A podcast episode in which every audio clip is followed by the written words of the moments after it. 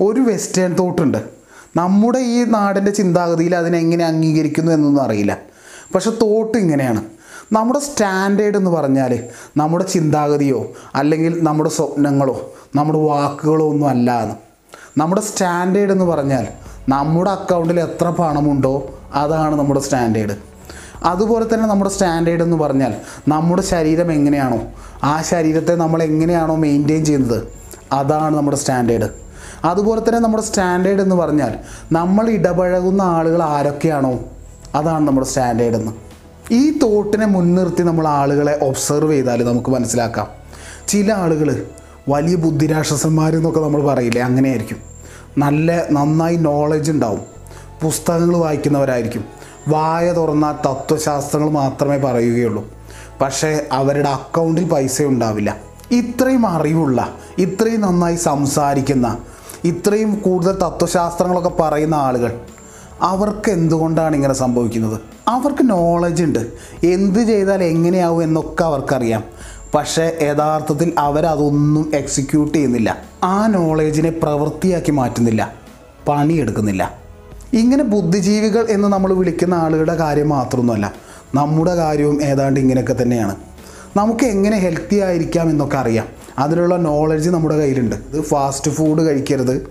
Exercise ചെയ്യണം. നേരത്തെ ഉറങ്ങണം. ആവശ്യത്തിന് വെള്ളം കുടിക്കണം. ഇങ്ങനത്തെ കാര്യങ്ങളൊക്കെ നമുക്കറിയാം.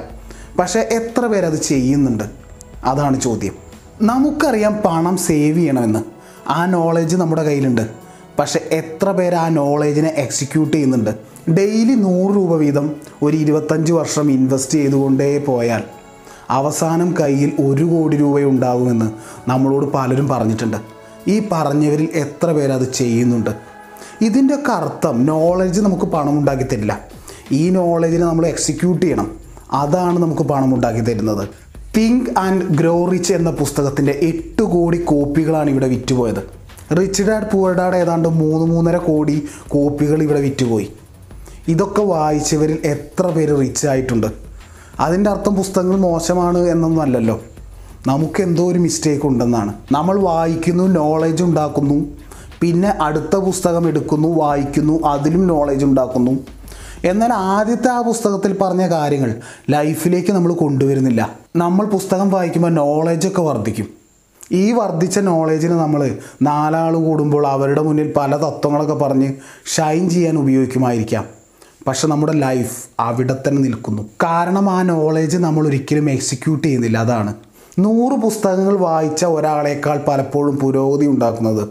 ഒരു പുസ്തകം വായിച്ചിട്ട് അതിൽ പറഞ്ഞ കാര്യം ലൈഫിലേക്ക് എടുക്കുന്ന അല്ലെങ്കിൽ അത് എക്സിക്യൂട്ട് ചെയ്യുന്ന ആളുകളാണ്. പ്രാവർത്തികമാവാത്ത നോളേജ് അത് വെറും കുമിളയാണ്. പ്രയോജനമില്ല.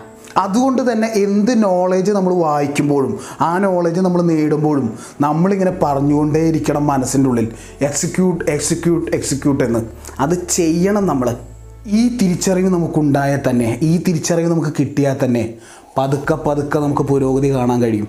നോളേജിന്റെയും എക്സിക്യൂഷന്റെയും കാര്യത്തിൽ വളരെ വീക്കായ രണ്ട് വിഭാഗം ആളുകളെ ഞാൻ ശ്രദ്ധിച്ചിട്ടുണ്ട്. ഒരു വിഭാഗം ആളുകൾ എന്ന് പറഞ്ഞാൽ അവർക്കൊരു ഗോൾ ഉണ്ടാകും അത് നേടുമെന്ന് അവർ നമ്മളോട് പറയും. അവർക്ക് അതിനുള്ള കോൺഫിഡൻസ് എന്തും പിടിച്ചടക്കാം എന്ന കോൺഫിഡൻസ് ഒക്കെ ഉണ്ടാവും. ആവശ്യത്തിലധികം നോളജ് ഉണ്ടാവും. പക്ഷേ അവരുടെ ലൈഫിൽ പുരോഗതിയൊന്നും പലപ്പോഴും ഉണ്ടാകില്ല അവർ നിന്ന സ്ഥലത്ത് തന്നെയാണ് നിൽക്കുന്നത്. അതാണ് ആദ്യത്തെ വിഭാഗം. അവർക്കുള്ളതാണ് ഈ വീഡിയോ ഈ നോളേജിനപ്പുറം എക്സിക്യൂഷനാണ് പ്രധാനം എന്നതാണ് ഈ വീഡിയോ രണ്ടാമത്തെ ഒരു വിഭാഗം ആളുകളുണ്ടാവും അവർക്ക് അധ്വാനിച്ചുകൊണ്ടേയിരിക്കും ഹാർഡ് വർക്ക് ചെയ്തുകൊണ്ടേയിരിക്കും. എന്തിനാണ് അധ്വാനിക്കുന്നതെന്ന് അവർക്കറിയില്ല. അവർക്കൊരു വിഷൻ ഉണ്ടാവില്ല. അവർക്ക് നോളേജ് ഉണ്ടാവില്ല. അവർക്കുള്ളതല്ല ഈ വീഡിയോ അവരെ സംബന്ധിച്ച് നോളേജിനെ തേടിപ്പോയേ മതിയാവുകയുള്ളൂ. Ismi M K Jayadev.